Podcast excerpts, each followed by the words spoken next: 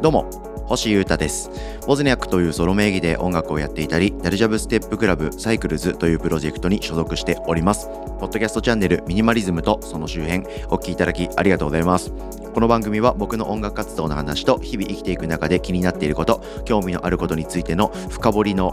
考察をお届け情報を皆さんと共有していくそんなポッドキャストで、えー、これはっていう話題はですねたまに YouTube でも収録風景を録画しまして、えー、YouTube の僕のページにもポッドキャスト動画版としてアップして楽しんでおります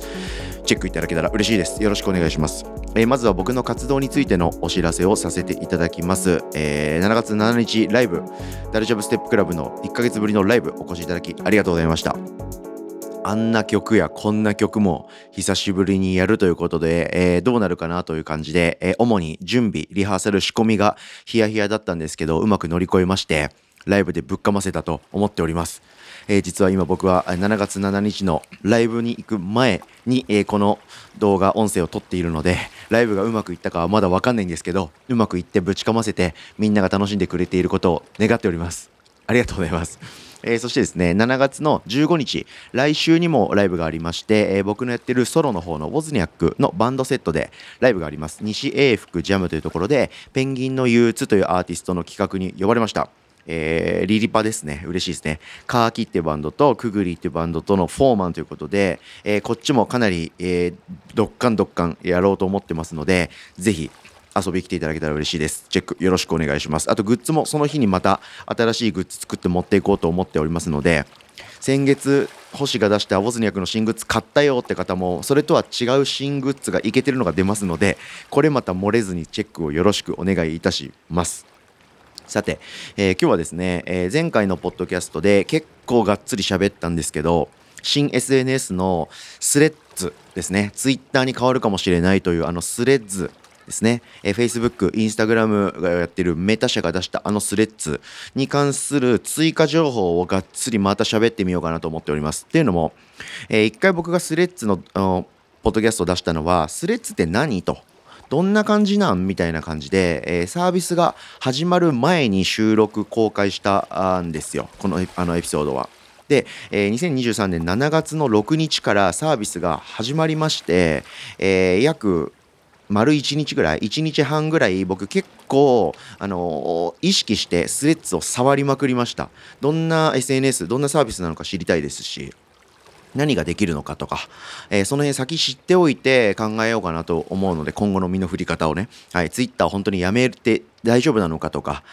スレッズに一本化できるのかとか、スレッズは使う価値のない SNS なのかとか、クラブハウス状態なのかとか、その辺先にやっぱ分かりたいじゃないですか。なので結構触りました。で、かつそういう感じで使ってる人の情報も調べたり仕入れたりしたんで、スレッズを使ってみて分かったこと、どんなことができるのか、どういうことはできないのかっていうのをガーッとお話ししようと思います。これかなりの情報量になっちゃったんですけど、1エピソードにまとめたいので、矢継ぎ早に僕喋りますんで、何回もこのポッドキャストを聞いてみてください。よろしくお願いします。えー、まずですね、えー、僕が思うこと、大枠、ツイッターにある重要な機能で、スレッズに今はないもの、プロフィールアカウントのこと、投稿のこと、閲覧のこと、今後実装予定の機能、こんな感じで喋りたいと思います。よろしくお願いします。まず、総じて僕が思ったのは、Twitter の代わりのサービスにはならなそうだなって思いました。うん。Twitter にはやっぱ Twitter の歴史というか、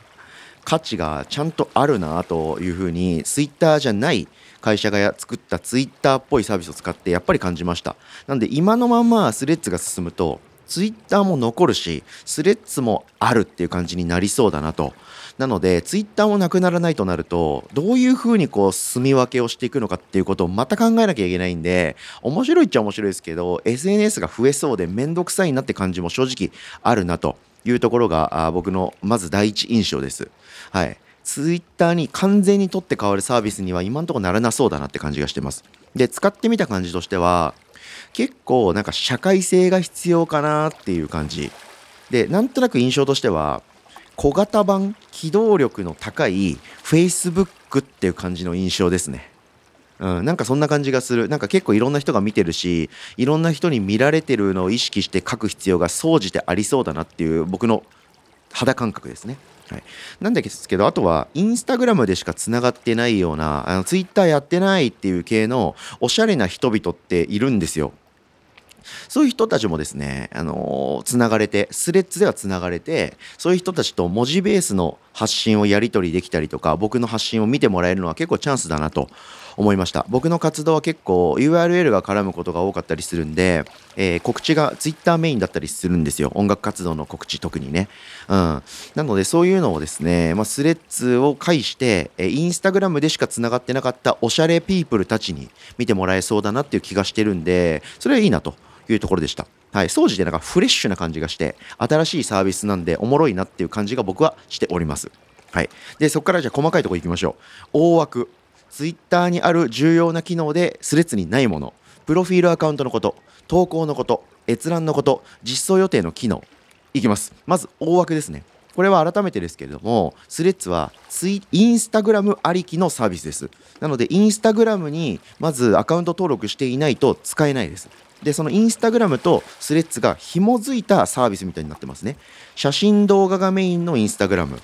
でそこには文字も書けると。で逆にスレッズは文字が文字が中心で画像とか写真も貼れる。こういう SNS っていうなので文字文字中心のインスタグラムみたいなやつができたって感じなんでしょうかね。うん。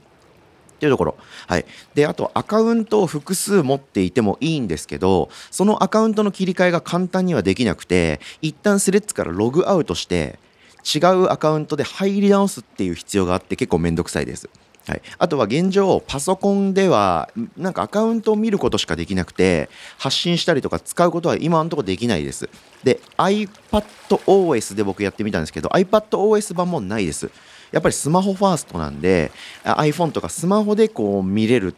のがベストなように作られている。インスタグラムと同じですね。そんなようなサービスっぽかったですね。なんで iPad で僕スレッズ入れたんですけどスマホで見えてる画面がでっかく拡大されるだけで特に iPad 用になんかリニューアルというかレイアウトされてる画面とかではなかったです。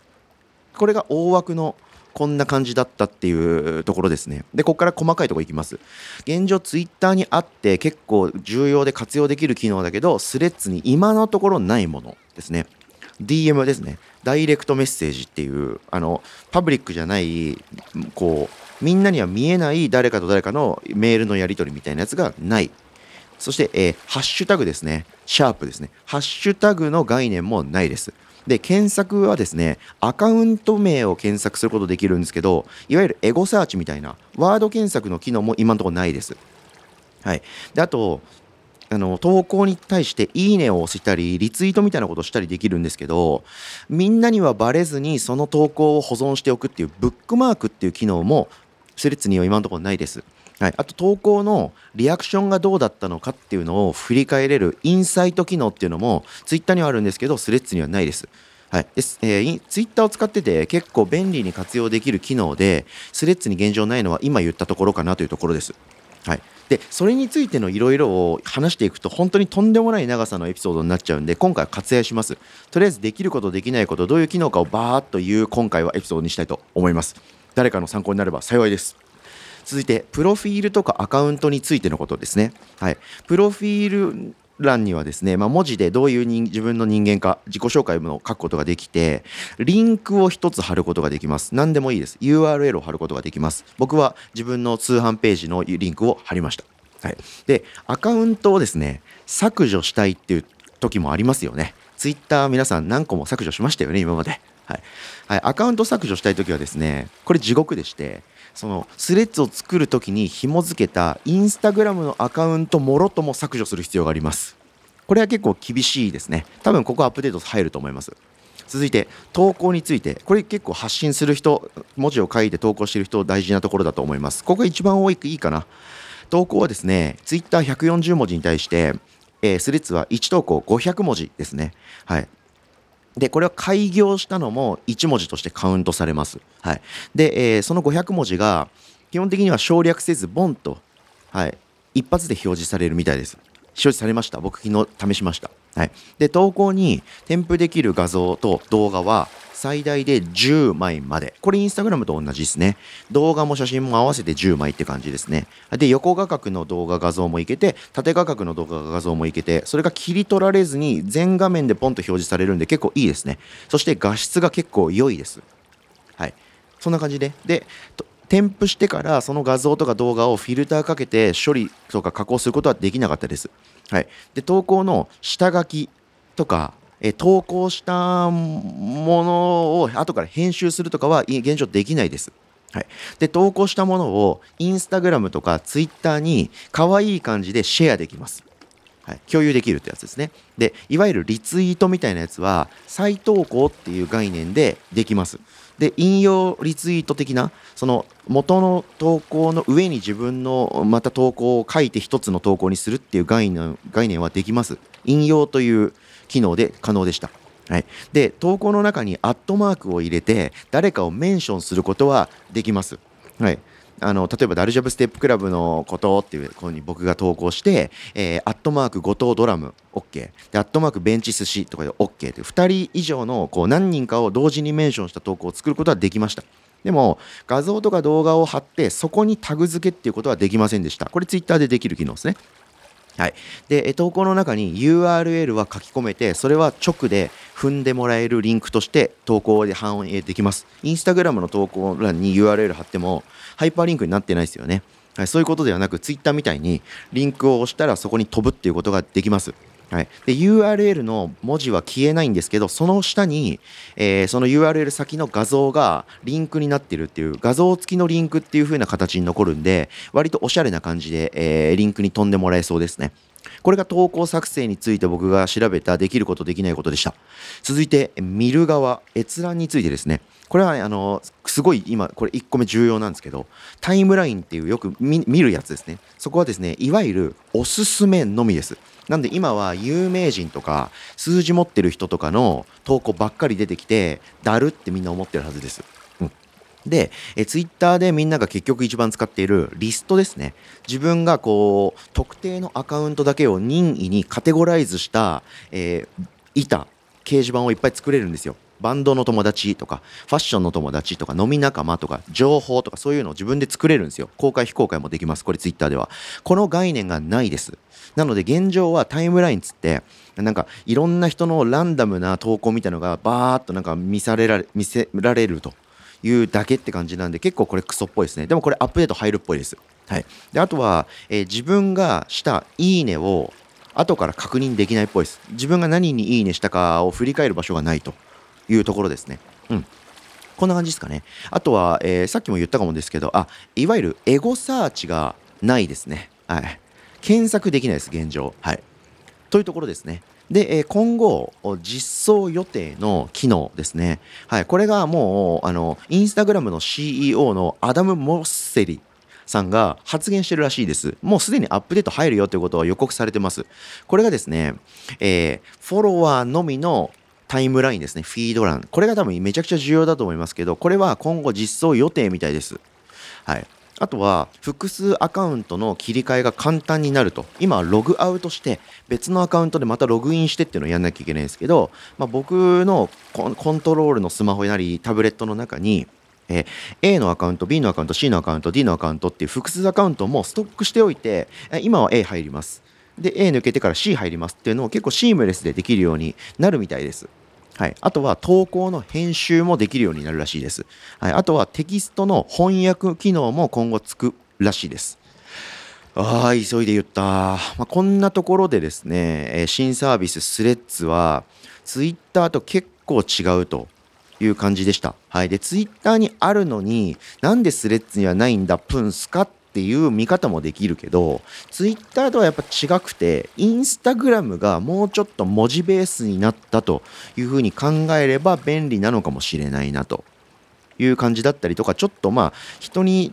よってスタンスとか解釈や評価は違うと思いますけど僕はまあ違うものっていうふうに現状認識しているのでそれはそれとして受け入れた上でどういうふうに使うと面白いかなとかあとは僕があの情報とか発信を届けなきゃいけないリスナーの皆さんですね。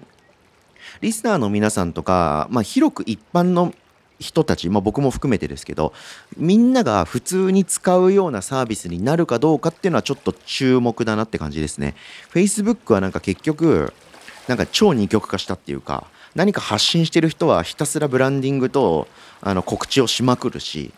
何もやってない人はひたすら旅行とか子供とか車とか家の投稿ばっかりするっていうなんかいい感じの中間点がなかった気がしてたんですけどなんかそういう感じにもならずいいところに着地できるのかなスレッズはっていうところが期待しております。はい、でもう現状早速ですねアメリカのツイッター社がスレッズを訴訟するっぽいですねとかそういう風なバチバチなもう様子はあるんですけどまあ結局バチバチやってもらって僕らユーザー的にいけてるサービスが残れば美味しいと思ってますのでその辺は切磋してたくましていただきたいですね。はい。というわけで、かなり今回は矢継ぎ早に喋りましたけど、自分自身が理解したかったんで、えー、スレッズに対して現状思うこと、1日半めちゃくちゃ使ってみて思うことと、